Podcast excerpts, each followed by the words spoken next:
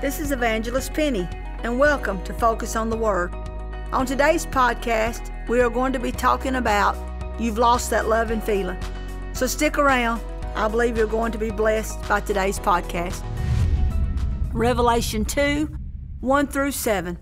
And to the angel of the church of Ephesus write, These things saith he that beholdeth the seven stars in his right hand, who walketh in the midst of the seven golden candlesticks.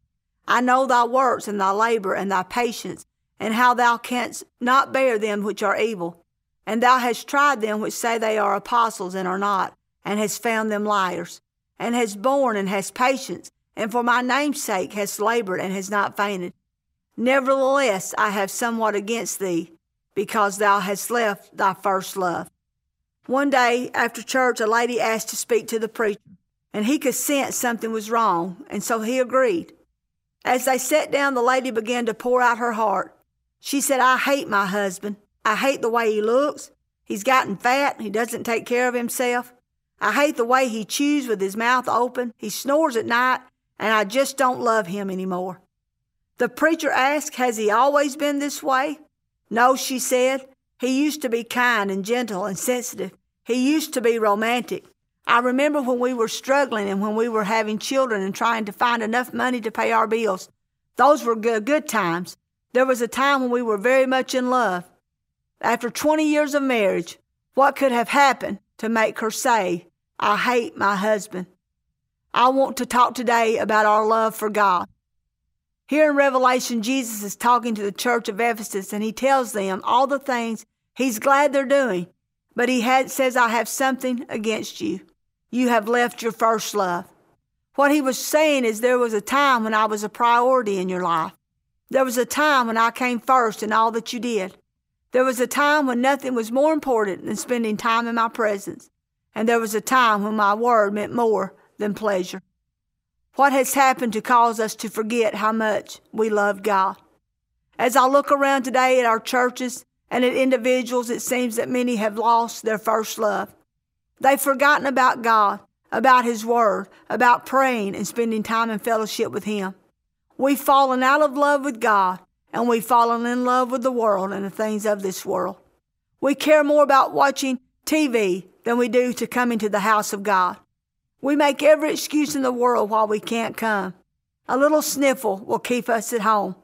There was a time when we would come to the house of God when we were sick so that we could get prayed for but now it's easier to stay home.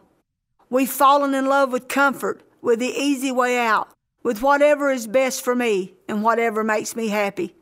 Because we've fallen out of love with God, we stay mad, offended, angry, upset. We lose our joy and our peace. We start grumbling and complaining about everything that's wrong with the church and with the leadership and with the music. We blame others for why we don't want to come. We get our feelings hurt and we carry them around on our shoulders all the time.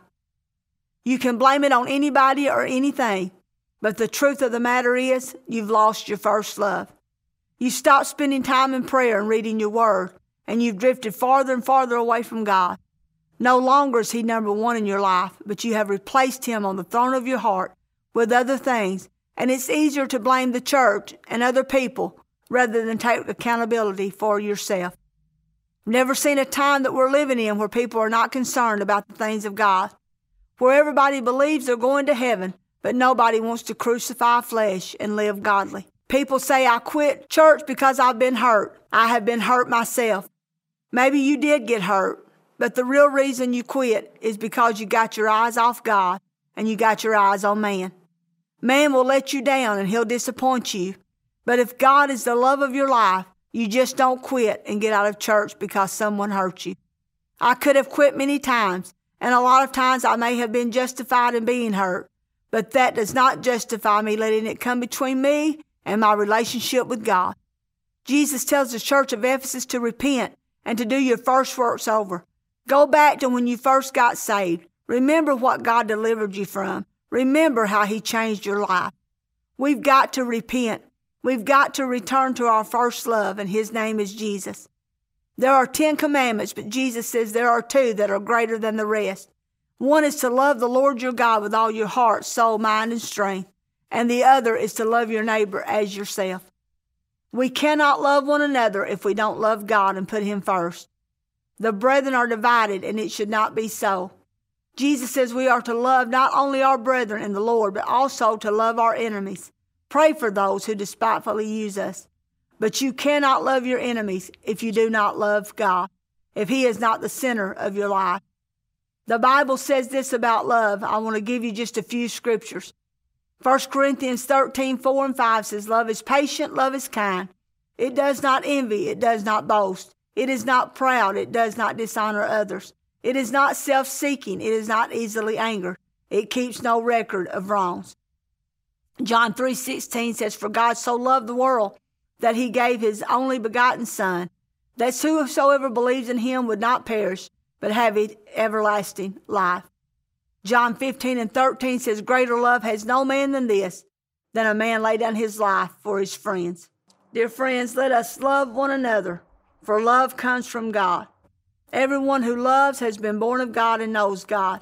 Whoever does not love does not know God, because God is love. I pray today that we repent, turn back to the one true and living God, that the church gets sincere and back on our faces, asking God to heal and restore our land. God will not share space in your life or my life with another. He will be number one or he will be nothing at all.